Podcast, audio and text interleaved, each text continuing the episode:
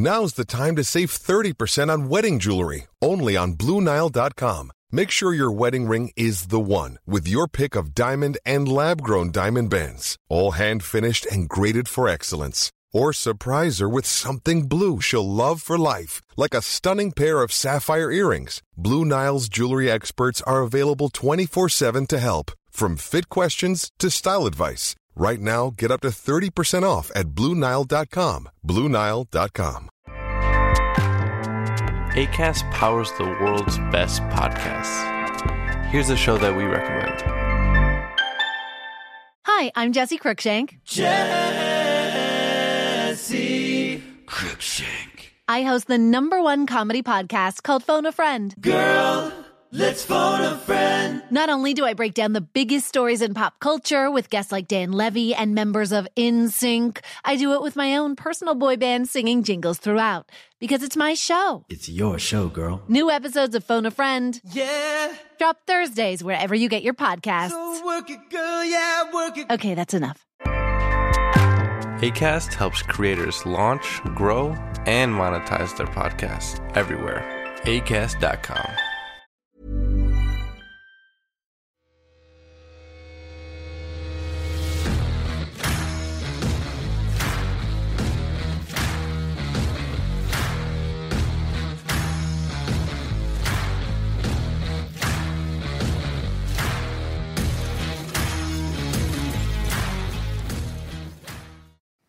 Yeah, what right. I guess. Oh, sorry, what is it?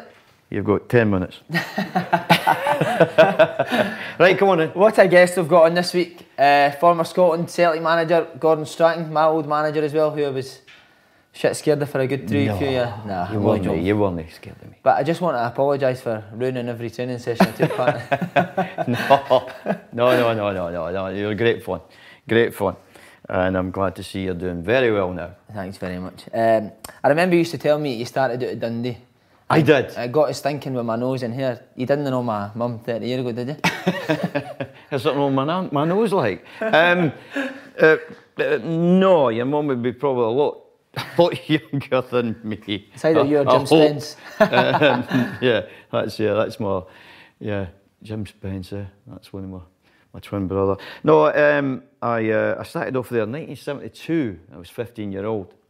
And uh, do you want to know this, eh? Uh-huh, I did. Ah, I just thought uh-huh. you were just asking me for the no, second. Uh-huh. I, uh, yeah, uh, seventy-two, I started off there. I was fifteen year old. I was about just under nine stone. And I never played a game for about six months. And I played a reserve game just before I was sixteen. And that was the start of my career at Dundee. I loved every minute of it, honestly. Um, learnt a lot of things. I learnt not to gamble because some of the older players took my wages off me, my week's wages off in the first couple of months I was there on the train. So I learnt not to gamble again. I learnt that uh, alcohol wasn't very good for you, but didn't learn that lesson for about another twenty years. Uh, and I learnt good footballing habits on the pitch from people like Gordon Wallace and Jokey Scott. And I learnt a lot of bad habits off the pitch for people like Alec Caldwell, George Mackey, um, and all my mates that we went about with, who are still mates to the day. Wow. How would that uh, upbringing differ, uh, kids' upbringing now? Oh, night day. I was left on my own. Um, I got fifteen quid a week, and I got, I can't remember, I used to get paid at Reform Street, go down and I get a brown envelope with your, your wages.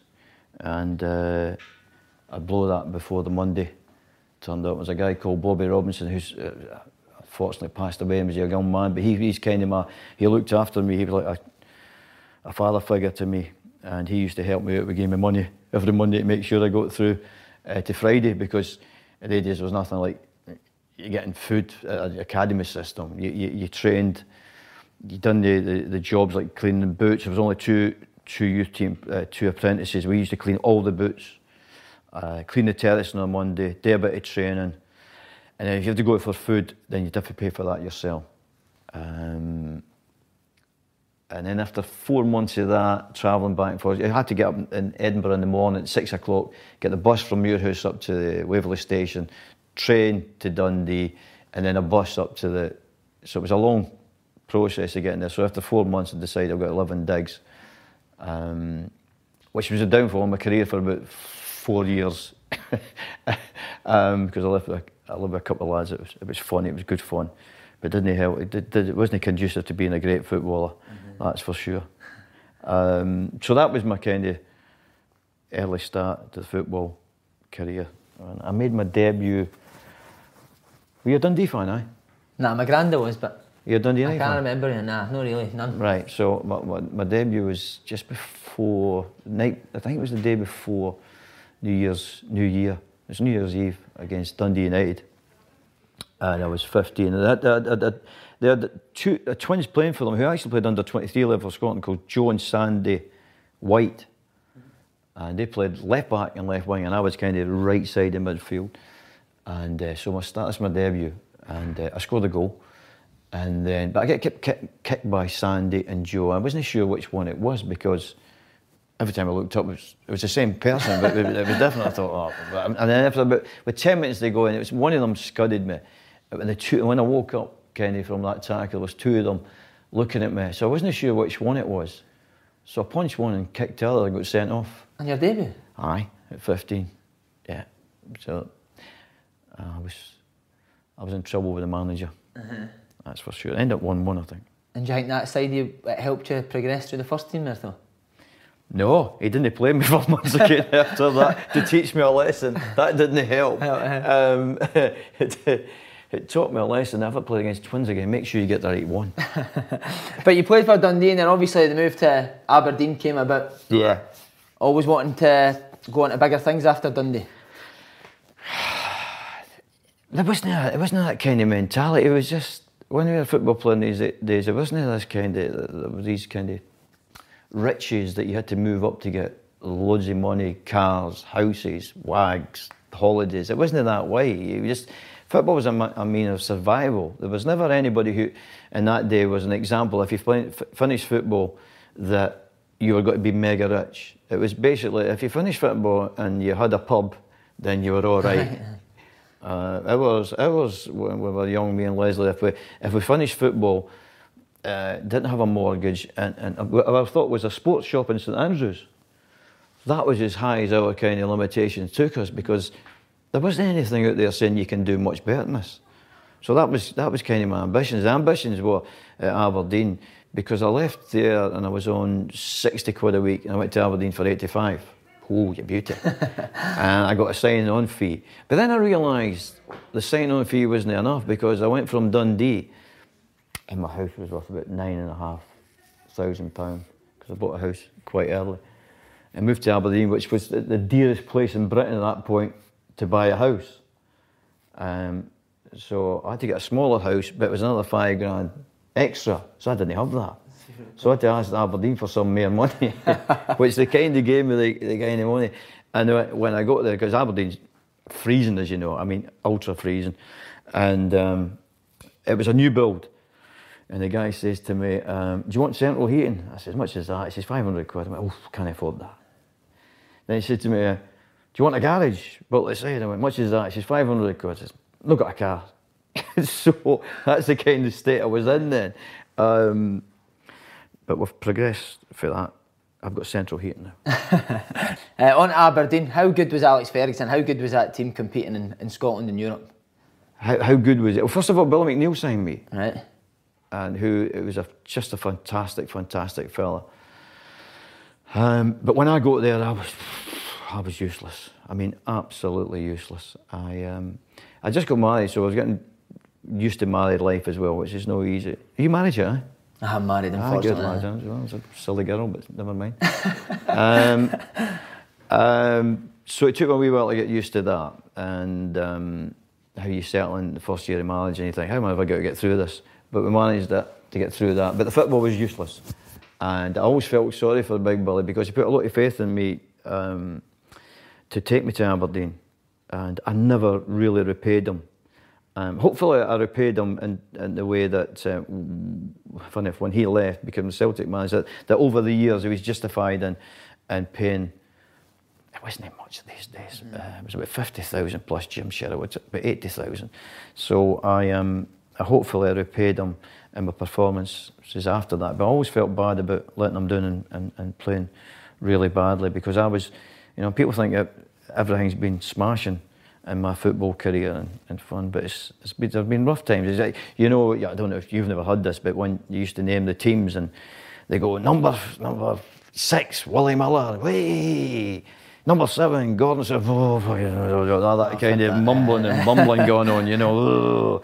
And I got that, you could actually hear it in the crowd when the, when the ball came to you, you know, and the crowd go, oh no, he's getting it again. You hear that mumbling. It was okay if it was a short pass because the crowd couldn't boo at you quite quickly. But it was a long ball. The crowd could start mumbling because they see the crossfield ball going to you, think, oh, Edie's getting it again, what has he got today? It's usually my manager that was doing that when the ball was coming to you. So was it Ferguson that changed your, your fortunes at Aberdeen? I changed it myself. Yeah, people can always By talk about what? managers and things like that, because anything you do in your career, you really, you get help somewhere, but you decide whether you've got to change it yourself. And there was a point where I went to Bristol City here, and, the, and I thought, no, I'm not leaving until I prove I'm decent at this. You know, I didn't want to leave on a, a, a note uh, where people thought, oh, I was useless. I was looking useless, but I was better than that. So I wanted to keep plugging away, and eventually I plugged away. It, it, it come round um, that football... Uh, become easier for me, and um, I progressed at that. And obviously Sir Alex was there, and, and he he drove us on. He drove that team on to be the best team in Europe at one point. Uh, but as I've said many a time, that um, he helped us, um, but we helped him as well. Uh -huh. And that group of players helped him to go from there to Manchester United uh, and kick on for there. So it was a, it was a, it was a group of people who helped each other. So we're all indebted to each other. Everybody that played in that team, Stuart Kennedy, John McMaster, everybody helped me, and hopefully I helped him, and vice versa with the coaches, Archie Knox, um, Sir Alex. And it was an incredible, incredible experience, because uh, most people think about Alex, Sir Alex when he was at Manchester United and for twenty odd years, but the raw energy in that dressing room when him and Archie and the rest of the boys were in there was, was, was absolutely frightening. And you get today, which is a kind of standard thing, cliches, you've lost the dressing room, or the players didn't like the manager, or he doesn't like them, or there's, there's conflict. Well, we had every weekend that Sixers hated them. Sixers wanted to batter him, um, and Sixers didn't speak to him, and he didn't speak to us for a couple of days. But when the games come round and we're ready to go again, we were so united, it was untrue. But it just shows you that don't don't fall for this, the lost the dressing room stuff and all that, and there's arguments and that. We had it all the time. So people would answer them back? The only, uh, for a very short period. Uh-huh. And then they were nailed to the wall. Yeah. But you wouldn't have missed it for the world. Yeah. It didn't change us into psychopaths and blubbering wrecks. We um, we stood up, because he, what he did was he, he tested you every week, every day. Um, I know maybe your peers like Neil Cooper and um, uh, Eric Black, John Hewitt. I mean, I've seen them getting absolutely hammered in the youth team. I mean, literally hammered. But it didn't affect him in any way. They come back stronger, because he, he always felt that you had to be prepared for the crisis on a football field, and to be to do that, you had to be strong-minded, physically good, strong-minded, because they come together, physical and mental strength. Um, so he tested us every day to make sure we were ready for a crisis when you had to go to Celtic Park or Rangers or play Bayern Munich. When the, the crisis points, you could deal with that. Would you say you're, when you went into management career, is he the person you've took most from? No. No? Nobody. Just yourself? Aye. Uh-huh. You cannot kid anybody on. I, for, matter of fact, when I first went to coaching, when I first went to coaching at, at Leeds United, when I, I used to take the reserve team and play with them, which was fantastic, mm-hmm. fantastic experience. People like Gary Kelly, Ian Hart and people like that, Noel Whelan. And um,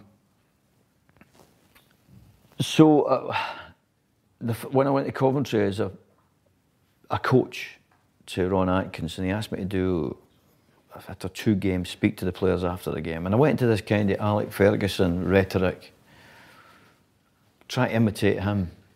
And then halfway through it, I thought, what a prat.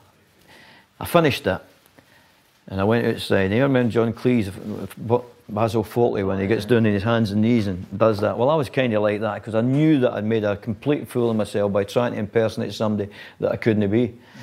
Mm. Um, so from then on, it had to be me. The whole body language every day. It's no, people think um, sports psychology is about a team meeting or this. It's no, it's every day that you have to your sports psychology is round the, the ground. It's every time you speak to somebody or touch them, you're doing well, and you go to these people like Self, who are injured, going, you all right, you're fine, good, keep it up, smash and gives a shout. So it's, it's, that's all sports psychology. Okay, there's times when you have to, there's special moments when you have to speak to players, whether it's groups, individuals, but there's, you have to have that, that aura, or that they see that you're ready for, to win games and you're not being beat every moment of the day. Uh-huh. Just back to your playing career, when Ferguson was going to Man United, did you have a feeling that he'd try and take you on? It went the other way, I went first. Oh, you went first, sorry. See, yeah, there you go, I, I went first. I, oh, listen, I couldn't handle any more of them. I had six years of that, I had to get out of there. I was going bonkers. Uh-huh. um, so he kind of took that badly, because it was the first, that kind of group of players was breaking up, so he, he kind of took that badly. He wouldn't be so bad now, but he took it badly, badly that Marcel and Martin McGee, who was thick as thieves, wanted to move on. Mm-hmm. So he kind of took that badly, which, but it, he got over that. Matter of fact, the, the first cup final played at Manchester United was against Everton, and, and he was still at Aberdeen, and he come down, he was doing something, we speak to somebody down there, and he called me, and, and I invited him along as a guest after the game. So he, he was my guest after the game uh, against Everton. So he sat my wife, my dad, myself, and it, um, so, but he didn't get there till about eighty-six, November eighty-six. It was new, it was, it was Guy Fawkes Day, or the eve of Guy Fawkes Day, and and he he, he was coming along, and, and the boys were saying, "Oh, look here, he's coming along," and I says, "Oh," because Ron was such a kind of flamboyant. Here we go, and play this way and do that. And Ron, Ron, you can do what you want with Ron as long as you turned up on a Saturday and played a game of football, it wasn't it? But Alex was completely different. I said, oh, he's a bit of a lad at, you know, half time and things like that. So for the first six weeks, he was well behaved. Nobody's going, pussycat, not a problem. Then after six weeks, the real Alex Ferguson come out, and, oh, hell broke loose. Mm-hmm. And then it took him a while to get going, four or four years, something like that, before he won his first trophy. But he needed to get rid of a lot of players um, that were past their sell-by date, and they needed to move on one way or another. Unfortunately, I was one of them. It was the right time to go, don't worry about it. I've not got any problems with that. It was the right time to go. See, when you first came, did you think you'd go and have the career he did at Man United? No. I knew he was good. I, I knew he was, he was phenomenal. I really knew he was good. Um, but to the success that it went to, no. No, no, no. I, I knew. I, I thought he could. When Liverpool were so strong in the age, you couldn't see past Liverpool. But he must have seen that. He must have to join Man United. He must have seen that he could take Liverpool on and, and, and, and see things in Liverpool that he could take them on. And um, and funny enough, when when he was there, um, obviously it, it was hard for me because I'd heard the rhetoric for seven years previous, so I was hearing the, you know, the same things. So it, was, it wasn't fresh for me, so it was a bit of a problem for me, that. Um, but I knew it was going to be a success. But the funny enough, the people were round about him. There was a lot of question marks with people round about him. They were questioning him, and they all go, ah, Scotland, he was useless up there. And I would go, no, no, no, no, just a second. Just a second. This man's been made a, a, a provincial team and the best team in Europe mm. at one point. I says, no, he's, he's got it. He just needs time. Whether he's got to get the time or no, that was the question, but the Man United board were fantastic. Later on in your career, were you always thinking about getting into management then? Um, I think so, as, as I got older, yeah. Because most football players when they're in their twenties go, ah, I don't want to do that coaching stuff. But the reason I, I, I like doing it is I love being in the game. I love the people around the book. I think it's a wonderful, wonderful game. And um, it's better being in it than out. Um, so I'm really proud of my profession. I'm, I'm proud of what goes in it. I think it's, it doesn't get the due credit it gets, that's for sure. So I was scared, and I, but I like, then I realised I like coaching and help, because at Legion I become the, the captain, and I really got involved in being the captain to help people, and I thought, I like this. I like helping people, I like trying to make people better, so I, I did my coaching badges along with Tommy Burns, Mark McGee, Roy Aitken. It was, it was great fun. Mm. Um, we all done that together. And um, but I thought I um, I would um, start doing it about thirty-four, thirty-five, but I kept playing football. And uh, but then when I, I got coaching, I thought, great, because I went and, as a coach at, at Coventry, and I ended up being a player coach didn't want to do that, but I ended up doing that. And then I ended up being a player manager, which kind of I thought was going to kill me. And then just got into management, and, I, and, I, and I, it's stressful at times, that's for sure. But it's well worth it for these moments where you get when you see a, a dressing room enjoying themselves after success, yeah. Uh-huh. And individual players doing well. Uh-huh. I still get a kick. I still get a kick. You see, all the players, even the guys that uh, when you were playing at Celtic, you know, okay, you didn't get the top level, but I still see Gouser, yourself, Paul Caddis, um, the young lad at Plymouth just now. I didn't work too much with him. Kerry, uh-huh. Kerry, uh-huh. uh, all these kind of guys. Charlie Mulgrew coming through. I liked. Uh, I like, and you can go back to the clubs previous to that. I like to see how they've got on. Uh-huh. Uh, spells at Coventry and Southampton, as you said. When did you first hear about the Celtic job? I was I was at Cheltenham. I'd, I'd, I'd, I'd left uh, Southampton because I said to my wife, and we thought there was some mysterious circumstance. I'd been in football for a long time, and we never really had much time to go around the world. I'd been around the world, but never seen it, being a football player. And I thought, right, we've got to stop. So I stopped at Southampton. I told the chairman that I was going to stop. So I stopped. And I went to Australia, I went to games that I'd done, been to Real Madrid, Bayern Munich, we took off, Leslie myself, and see all these games, done things, went to Australia, wonderful. Uh, and then someday, I'd never been to Cheltenham, and a guy I knew at the Coventry said, you want to come to Cheltenham? I thought, never been there before, I'm not much of a gambler, uh, yeah, I'll come along. So I was in the, the box, he's got a box, it was a lovely box, it was on the, the kind of finishing line, but high up. There was a noise coming from next door, and uh, oh, it kept going, this noise. And um, I, uh, I was going to the toilet, and then Kevin Moran's outside. He was standing, he's having a drink, out, outside in the balcony thing, I was going to the toilet. How are you doing, Gordon? Because I played with Kevin a lot at Manchester United. And then uh, Eddie Jordan came out, I knew Eddie, Eddie was a Coventry fan. How are you doing? It's fine. What are you doing here? I said, I'm with Eric Grove. Right, okay. He says, just come on here, I've got a guy who wants to meet you. Right. So there's a guy standing there, elegant looking fella. Looking about, silvery hair. He went, hi, hello. I said, I'm Gordon. He says, I'm Dermot. Aye, very good. He says, uh, so we started talking. And uh, so after a wee while, I says, well, if you, you ever come back to football? I said, well, I will do at one stage. He said, well, if there's ever a vacancy at Celtic, would you take it? I said, of course I would.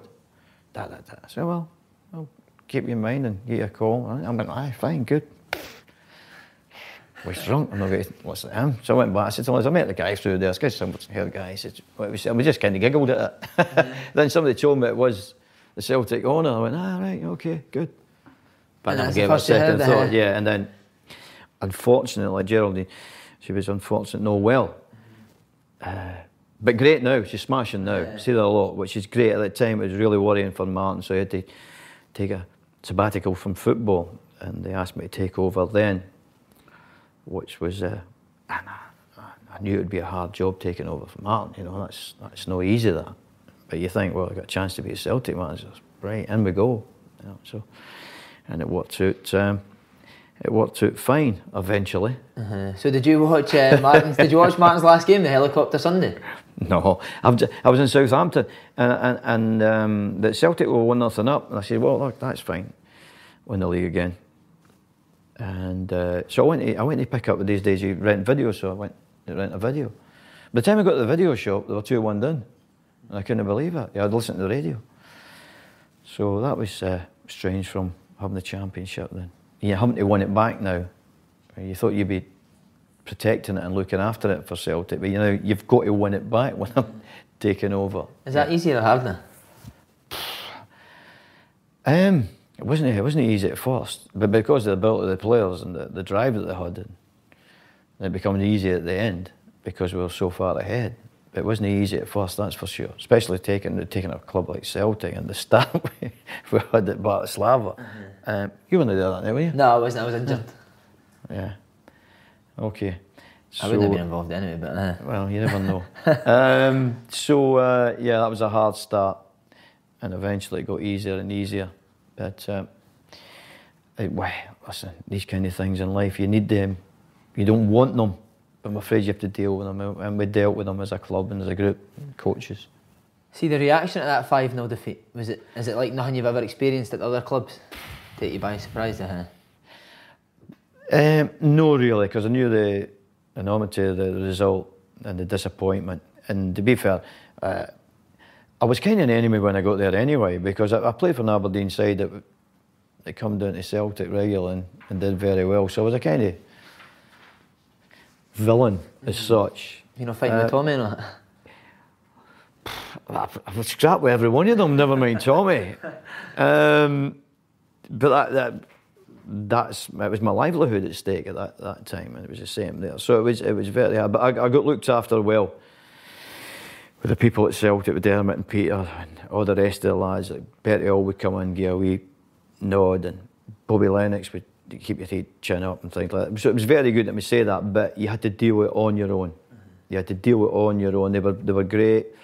Um, but funny enough, I met a guy just after I got beat with Rangers, and I was flying to Sweden next again day with Leslie. We were going to watch a centre half. I was getting on the plane, but you had to go from the, the, the gate and a bus to the plane. And um, I was sitting in the back of the bus, and this guy came up and sat down and said, "How are you doing, Gordon?" I went, "Ah, no bad." She said, "Ah, no, things can get better." She says, "I'm a Celtic supporter." She says, "Never forget, you'll never walk alone." She says, "There'll be somebody there to look after the supporters, blah, blah, blah. Everybody likes you, but not everybody hates you." I went, "That's very good." So that was that was kind of inspiring. Mm-hmm. Just the one guy to come up and say, "Listen, when you're in a downer, to come back and say that to you." So I remember we, we quirky things like that. So, but as I said, the the the, the five nil in Bratislava, you, you, you couldn't. But they had five shots, and five shots went in. Mm-hmm. It was one of them nights. As I said, on, on my grave gravestone, I'll probably have written, "This is still better than Bratislava." So even after that result, with a group of players, were you still confident that you could you could have a good season, you could win the league? Well, the group of players were all kind of put together because there was so many injuries. People want to move on. Bobo Baldi, who who didn't appear for training the day of the game in the morning because he was talking to Middlesbrough. He thought it was right that he could talk to Middlesbrough at any time and just ignore training. Paul Telfer never met anybody before because we had no right backs. Jackie had moved on. Didi had a gap. Just wanted a pay rise. He wasn't interested in actually playing. Mm-hmm. It was his first kind of conversation. He, was, he never actually said hello. He said, "That's it." He went, "I'm due a pay rise." I went, "No, nice to meet you." "Wonder how much do you want?" "Oh, is that what you're after?" "Right, that's fine. That's great." Um, so I had all these these these things to deal with. But lucky I had people, uh, and in the dressing room, Neil Lennon was great because everybody. There's a lot of people who were missing Martin, which is understandable. But Lenny was kind of open, open-minded, and he gave me as much chance as anybody else. Uh-huh.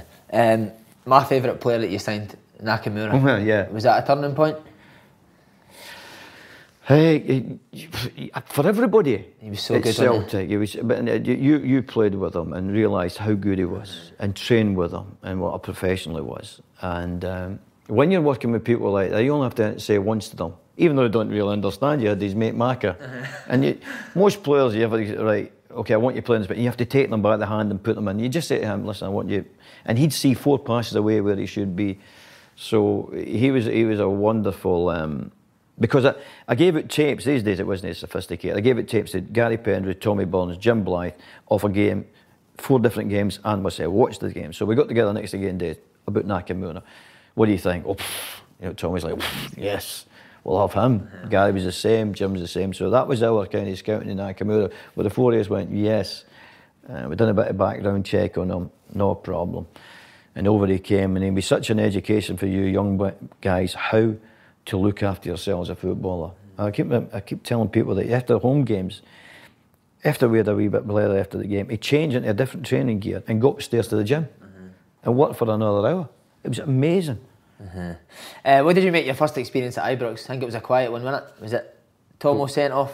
Yeah, well, to be fair, I, I, because there was a couple of new players there, we, we had put a video together of players getting emotional during the game, and, and, and a, whether it be Rangers or Celtic, and, and getting sent off or kicking people and losing discipline. And I said, if that's what you do, and I really remember, no, I did do that to Hearts and Lane and Sutton and Petrol, but there was a couple of other people who'd never seen this madness before, and I showed this video. Maybe, maybe the wrong thing to do, but I said that that's what happens. I do believe if somebody goes a goal down, there's a lot of times in Celtic means that the team that goes a goal down because of the frenzy of the fans, they throw themselves and they want to kick, shove, bite, lose discipline, lose what your your shape. So I kind of showed this thing.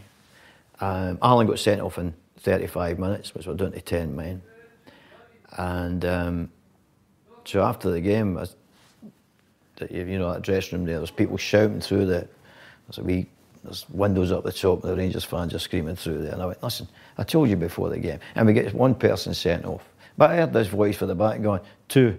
I went, two? How many did we get two sent off? And I sat there, sat there and went, I got sent off coming up the tunnel. Oh, well done you as well. You know, oh, great discipline. Um, so that was hard.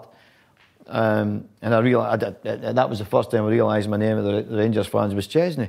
I didn't know that. I didn't know who Chesney was. Because um, it was two nothing, I think, and I heard Chesney, Chesney, what's the score? And Tommy was always, no matter what happened, he always found the, the funny side of it and saying stupid things at the wrong times. Because he was side in, in I thought, so I'm looking about and Chesney, what's the score? And Tam, Tam come up, because I thought he was, I said, Tam, what you were doing? We're doing it two nothing, and what should we do? You know, there's fifteen minutes to go. We actually scored the two one to make it two one. Sean scored it. And he, and he, I said, have you got anything in your locker? He says, no, really. I says, uh, by the way, who's this Chesney? He went, he used to do that to him. I went, that's you. I went, that's Chesney. He says, I've got in Coronation Street. So we were talking about Chesney on Coronation Street when two one down. It's very good, Tam. At least I know what they're saying. No. But see, that game, is it, is it like nothing else you've experienced? Uh, yeah, it's, it was my, it's, it, the Old Firm game, as I say to people, it is, it's filled with colour, passion, enthusiasm, and you've got to see it to believe it, and you've got to hear this noise. I mean, a throw-in becomes, oh, death bells, you know, just, it's our throw-in, and there's fifty thousand people screaming about a throw-in, and you don't get that in many football grounds. It, it, it's, it's larger than life. But there is a downside to it. There's, there's a negativity about it. There's a there's a there's a horror about it at times. When you think, do people actually behave like this at times? So there is that wonderful, wonderful excitement, but there's a downside to it where people can actually be that brutal to each other. Mm-hmm. Was there a point in that season that you thought we could win the league? I think when we got back and beat Hearts three two at Tynecastle. And, and Piero come on at half-time. They were two nothing down. Two corner kicks, I think, maybe.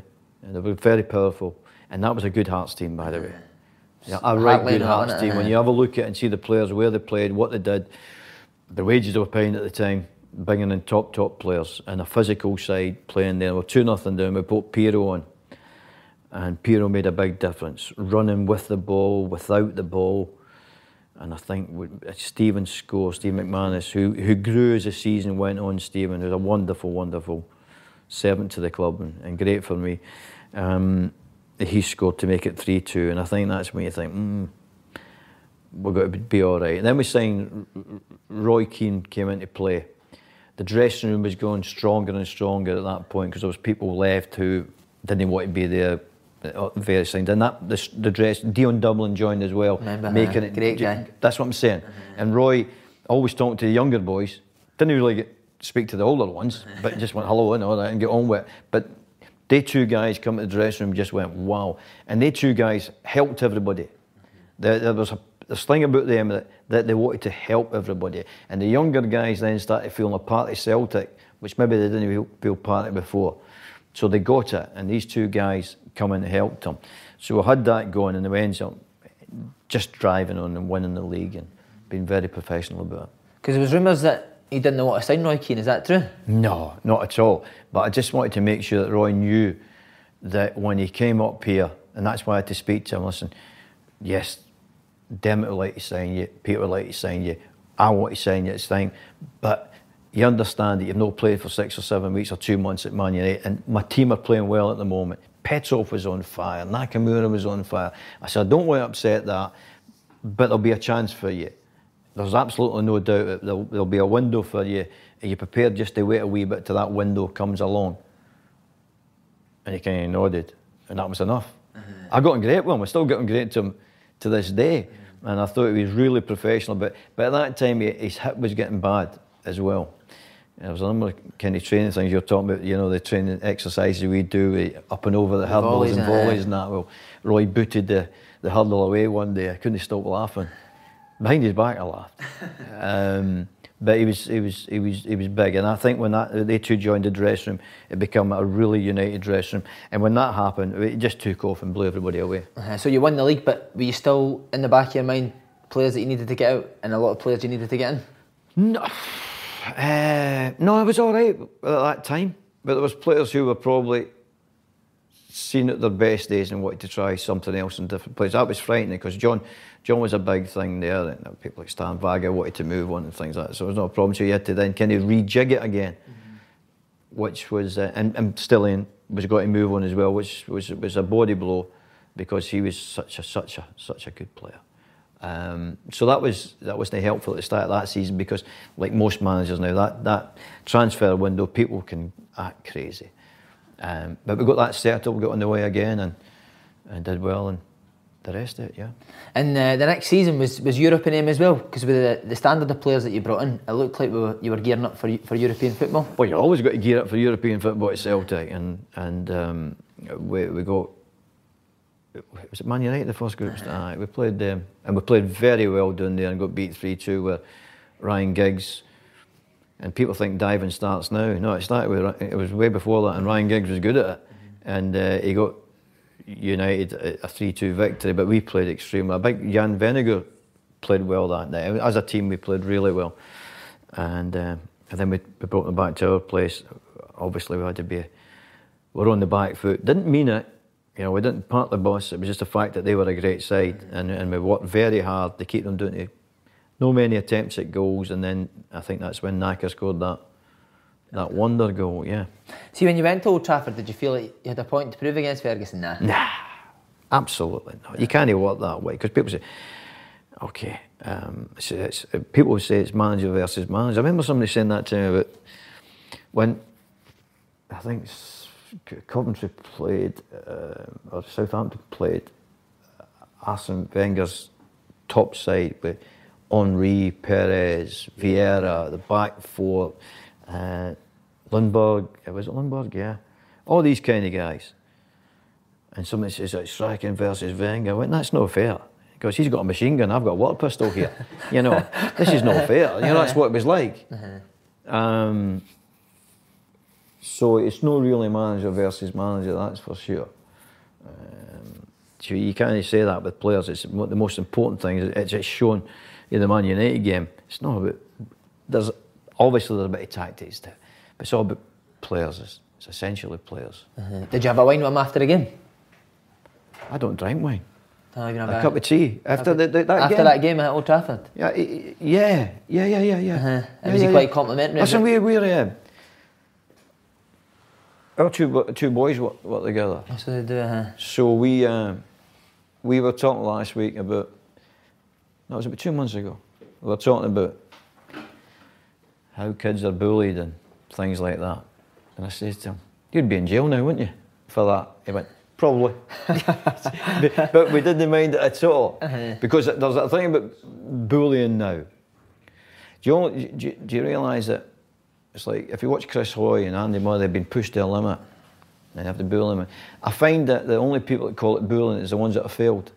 The ones who are successful called it being pushed to a limit. So we were pushed to a limit with something like this. I wouldn't know if it's bullying or whatever you want to call it.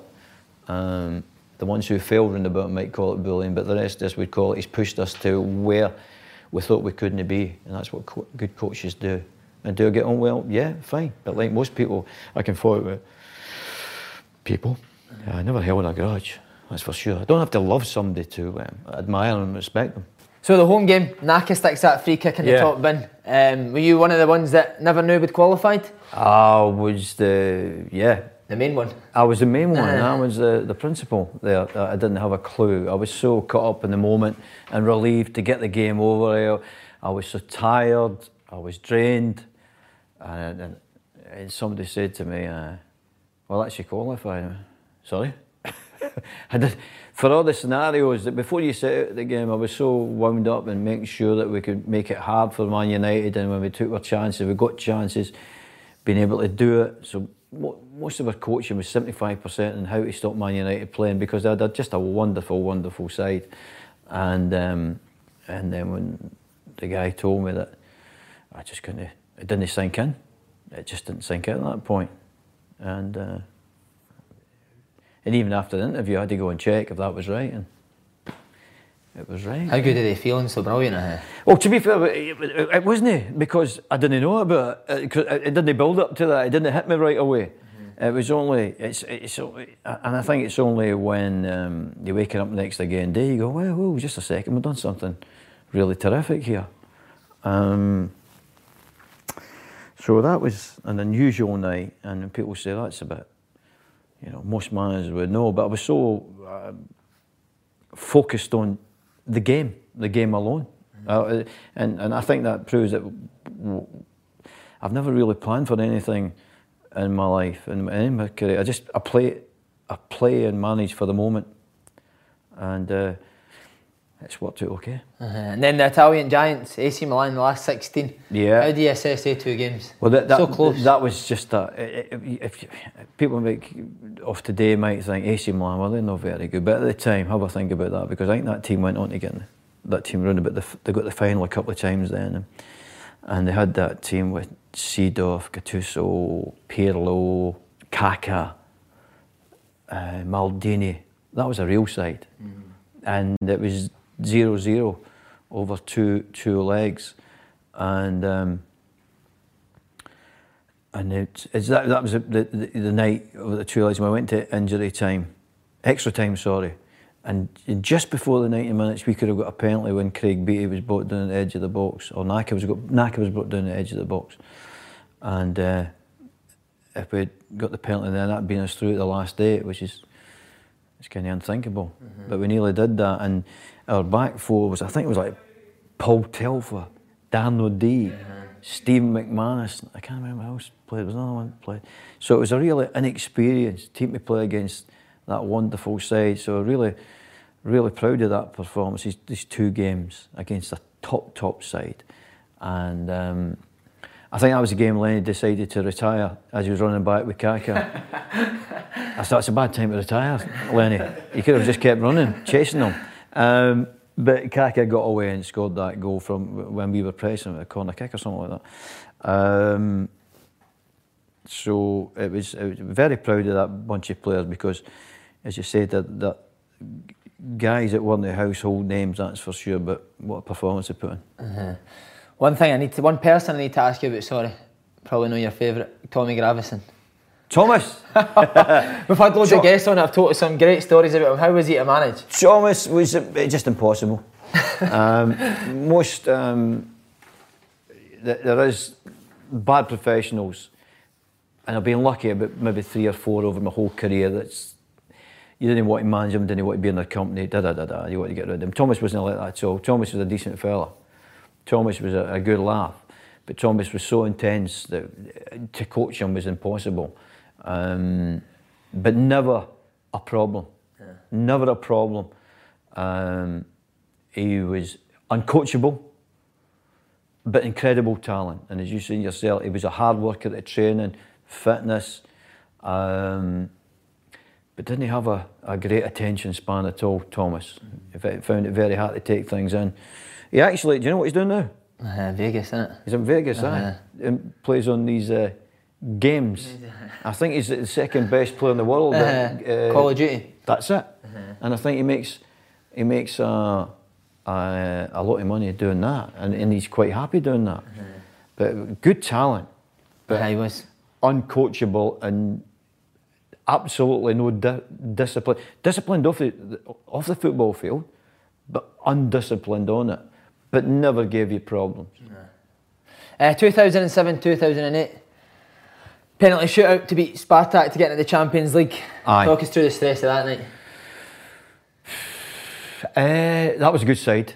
Uh, I think we drew one one over, and Paul Hartley scored a good header. Mm-hmm. That was the day that, that, that we trained on the AstroTurf the night before, and it was it was, it was dry. The ball was kicking up. It wasn't moving, it was reverse spin. If you can imagine snooker, where the ball goes one way and it comes back the other way off the cushion. It was like that. It was dry, the ball wasn't moving. And we went out to play the game, warm up as usual, still dry. But what didn't they tell us? But at the time we went in from the warm up to they went to kick off, they hosed it with an incredible amount of water. and then we were slipping about for twenty minutes. They knew it was coming and they practiced on this, but they didn't let us into the secret. And we were sliding about for the first twenty minutes. We found it very difficult. And the pitch dried out a wee bit. We got a wee bit better.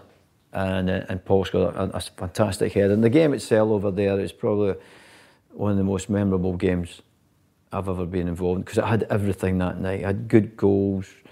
It had the, the penalty shootout. Arthur, Arthur, the holy goalie, he um, produced. And there's a wonderful picture of the people going to the huddle and, and Tommy taking off from where I was to go to the other side of the pitch. And there's him and his training shoes flying across everybody. I think I have got a kind of etching of that in my house, and it's the only thing that, if you if you come to my house, um, I'm invited any time you want, and they uh, just bring some cakes or something like that. Uh, and it's the only thing I've got anything to do with football in my house, because it was a football thing, plus Tommy. So it was all, everything I liked about football was kind of chucked into this kind of etching that somebody's given me. So um, a wonderful, wonderful night. Mm-hmm. And you mentioned Arthur there. How good was he in comparison to the top goalies at that time in Europe? Arthur, I think Arthur could have been the best goalkeeper in the world. Really, I think yeah. he, he had everything.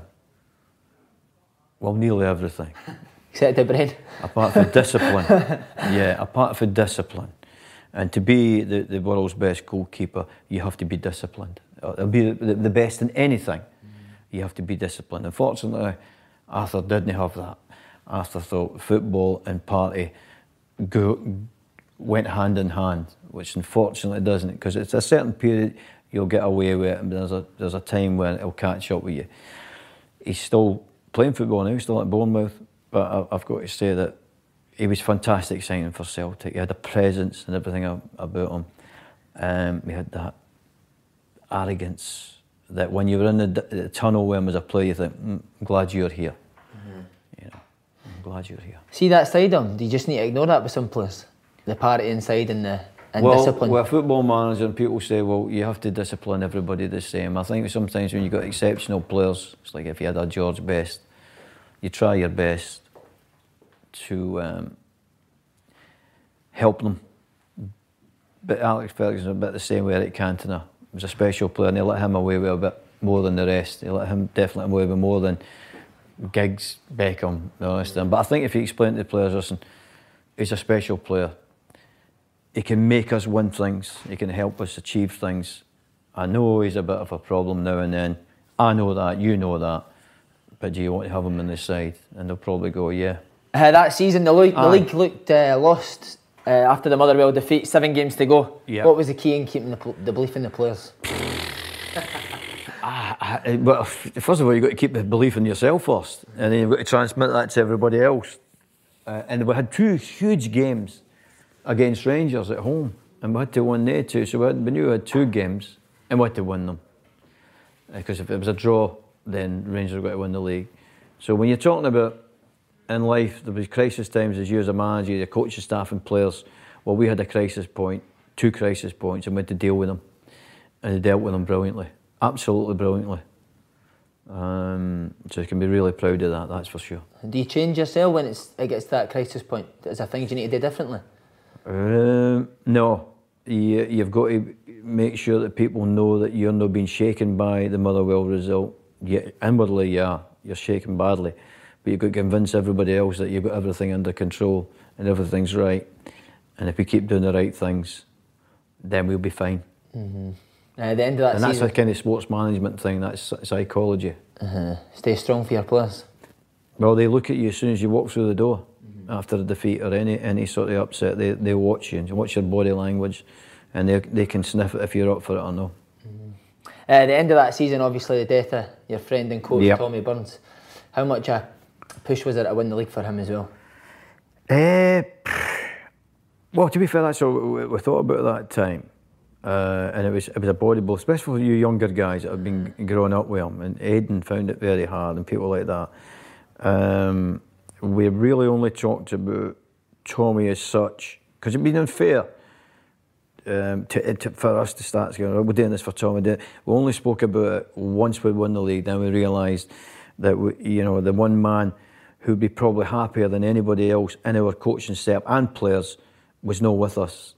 Um, and uh, we did say that the you know that to, for our our our thank you to Tommy was to make the Celtic fans happy, because that that was the only time. Well, he was always happy, but he was extra happy when the Celtic fans were were enjoying themselves. I remember when, I think it was the day after he died, you pulled everyone out of Lennox Town onto the training ground, mm. staff, players, kitmen. Yeah. And you gave a great speech about Tommy. Mm. Um, was he one of the best things about coming to Celtic? Uh-huh. Oh, aye. Listen, um, if I didn't win anything at all there, and if I've got booed away from the stadium or chased away from the stadium, the fact that I've become friends with one of the nicest people I've ever met, that, that was it. And, that, and funny enough, for all the trophies and all the things you won, you you're, as a coach, it doesn't really mean anything.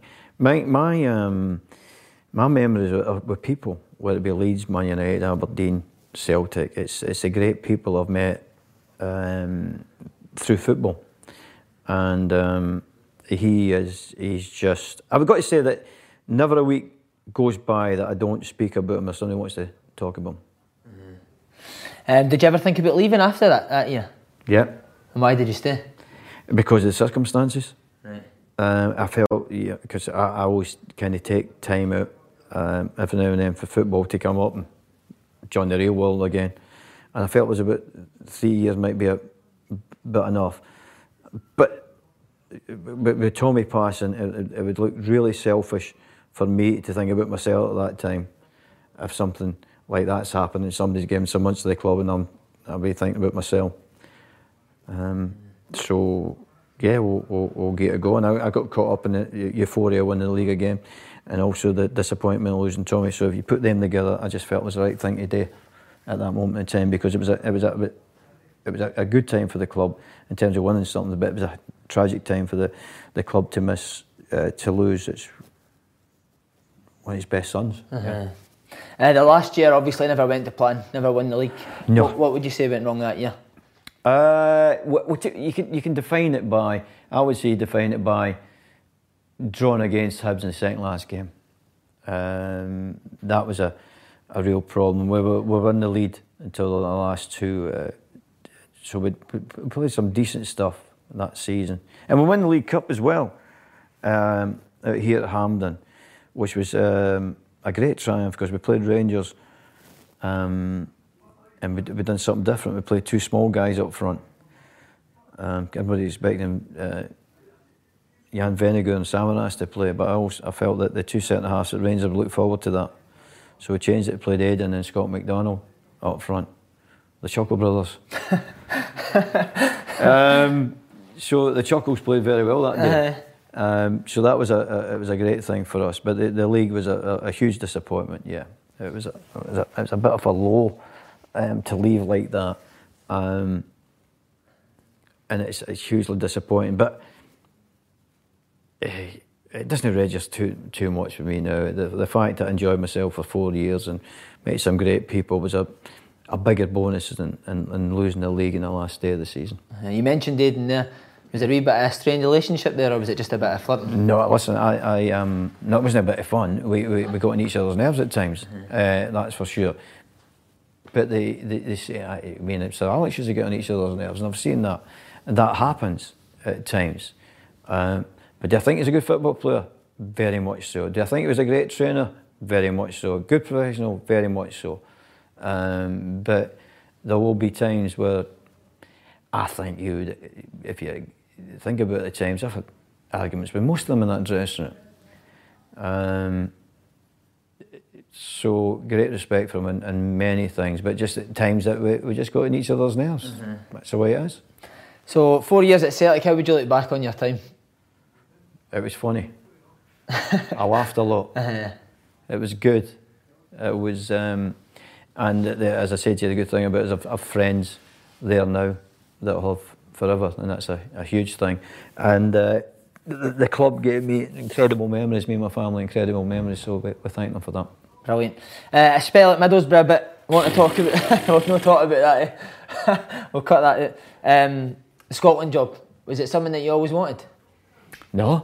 No? I've not, I've, as I say to you, I've never had any plans in my life, I just float about and I've ended up here. How would I end up here? I've no idea, I never had this plan forty years ago. Um, no, it, it, it, it come up in front of me. Do you take a chance? Will you be offered again? Maybe no. You take it and have a go at it. Mm. And uh, again, I can go about this building and meet a lot of good friends and, and good people. Um, some great nights, some only a couple of disappointing nights, but real nights that nobody complained about the effort they put in, the passion and how they try to get it. They can, it can be defined on one night out here against Lithuania. If we beat them instead of drawing, we're through at the World Cup. Away at Georgia, where they had two shots at goals and scored with one, that was the other one. So the rest there, there's some great performances like Poland and Germany, and beating Croatia twice, giving England a run for their money. Mm-hmm. So um, there was good things going on there, and the, but, but what a great bunch of players. A terrific, terrific bunch of players. And I keep telling people play for nothing. People think they get a lot of money for playing for Scotland. As I explained to you earlier on, it wasn't it? It's not about, it's not about money at all playing for Scotland. You, you do it because you want it. And fun enough, they come under more, the players come under more scrutiny at the national level than they probably do at club level. Mm-hmm. But at least at club level you get paid for it. But they just do this for the, for the sake of the Scots, and they love doing it. So it's a very strange setup being playing at the national level. I know how much you'll have been out in the training ground every day. Is it hard when it's It's part-time coaching? I loved every minute of it. And I think if you said to me, listen, um, Gordon, you've got to get a job where you come in at eight o'clock and you leave at four o'clock and all you have to do is coach and work with players, never speak about business, never have a, a, a media conference, never do anything like that, never talk to agents, I would take that job. Mm-hmm. I just love working with players. I still do it with the foundation that they will have in the, in the Midlands. And I was coaching last week and trying things out that I've seen developing in the game that I think other coaches could use if I developed that for a coaching technique. Um, so the kids last week would practice something that I would probably, if I was at Celtic right now, be working with Celtic players. Right, okay. So it's international, is it less about style of play and more about getting results? No, listen, I think style of play, what I can't do, I love playing football that I like watching. I don't really know if I could, a style of football that I didn't like watching, because I like playing the game, I love playing the game. So we played that kind of style of football that suit us, um, um, the Scottish team, and uh, the group that I had. Um, there was a, a fluidity, especially the three behind the main striker. I allowed the other, I didn't have two sitting midfield players. We never actually said, you're the sitting one. If you felt like going, you went. So I like to think we played without fear. At times when you play against Germany, people say you're sitting in. Never planned that. It was just too good. Couldn't get you out of here. You parked the bus. I didn't mean to do that. Just they come with a big giant bus. But the, the thing about Scotland is there's quite a lot of near misses. Do you think there's a mentality issue that we've got? On near misses? Yeah. No. Yeah. I think we're, we're all right. As I've said, it, it got picked up the wrong way. Physically, genetically, we're not as strong as nations. That's fact. And you can look at Celtic as well and look at them over the last three or four years with Martin O'Neill and da-da-da and, and Brendan and Lenny. If you look at them, their, their physical size comes from foreign players, not Scottish players. Um, so the, the, the guy gave, gave their best. Technically, we could be better, that's for sure. Um, but we've got a lot going for us. We have a, a determination that kept us in things. And so I don't think they could have given any more. You know, it's a, a goal against Poland in the last four minutes there when we played Poland off the park. We were brilliant, scored two great goals. So we've been very close. And it, it, it just needs tweaking a couple of things and, and finding one result somewhere or one goal. If we scored the one goal against uh, Slovenia, was it Slovenia in the last game? Slovakia, Slovenia, I can't remember. And then we would have been through. Uh-huh. And how do you feel about your dismissal for the job? Did you think it was weird that they let you go without having no. someone lined up? Uh, well, I don't think they did have somebody lined up. But I can understand it. I had no problems whatsoever with um, uh, the decision. None whatsoever. Because I understand the problems would be, okay, I like a lot of what we've seen because they did say that to me as a, as a board. You would see that, we're playing football, we're doing this. Discipline was good. everything about it. But I can understand if we put, start the next campaign and I lost the first game, oh, hell would break loose. Mm-hmm. You know, so I understood that totally. I've not got a problem with that at all. And what about the future? Back into management? I've no idea. See what happens. I've absolutely no, no idea. I'm going to Spain on Saturday and I'll be playing golf. I've got some things to sort out with my golf. And then once I get past that, I'm fine. But as I said, I still coach with the the, um, the foundation that we've got. When it, it takes up a lot of my time now. So, but don't think I'm sitting about doing nothing. As you can tell by my hair, I've not even got time to get my hair cut. Um, and I'm off now to it, it, it, Spartans in Edinburgh to work on a couple of things with the foundation. And tomorrow I've got some more meetings, and Friday I'm in London doing some more telly. So it's, it's, um, I'm in a good place at the moment, right good place. Thanks very much, Gordon. Cheers. Brilliant, Simon. Great thank to see you. You. You too, thanks. Brilliant.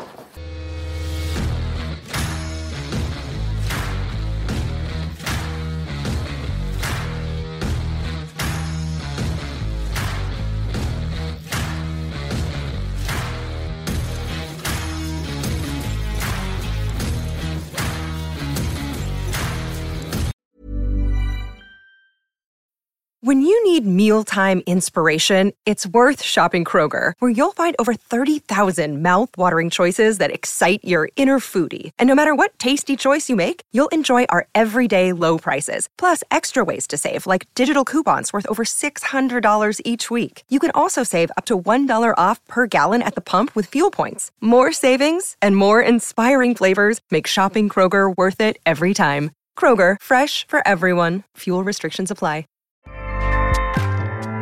Acast powers the world's best podcasts. Here's a show that we recommend. This is Roundabout Season two, and we're back to share more stories from the road and the memories made along the way. We're talking rest stops. If we're stopping to get gas, you will be timed. You will be for sure. Misguided plans. I grew up in the city, so I have like... you know, a healthy fear of real extreme darkness. This was like wilderness. A lot of laughs. Y'all weird, but you, yeah, you, you were different. Like, you were real different, bro. I can't really put my finger on it. And so much more. Just goes to show that unexpected yeah. things sometimes are the best when it comes to a road trip. Roundabout Season two, presented by Nissan, is live now with new episodes rolling out every Thursday. Listen and subscribe wherever you get your podcasts.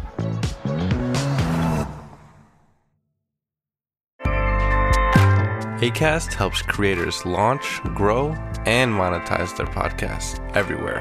Acast dot com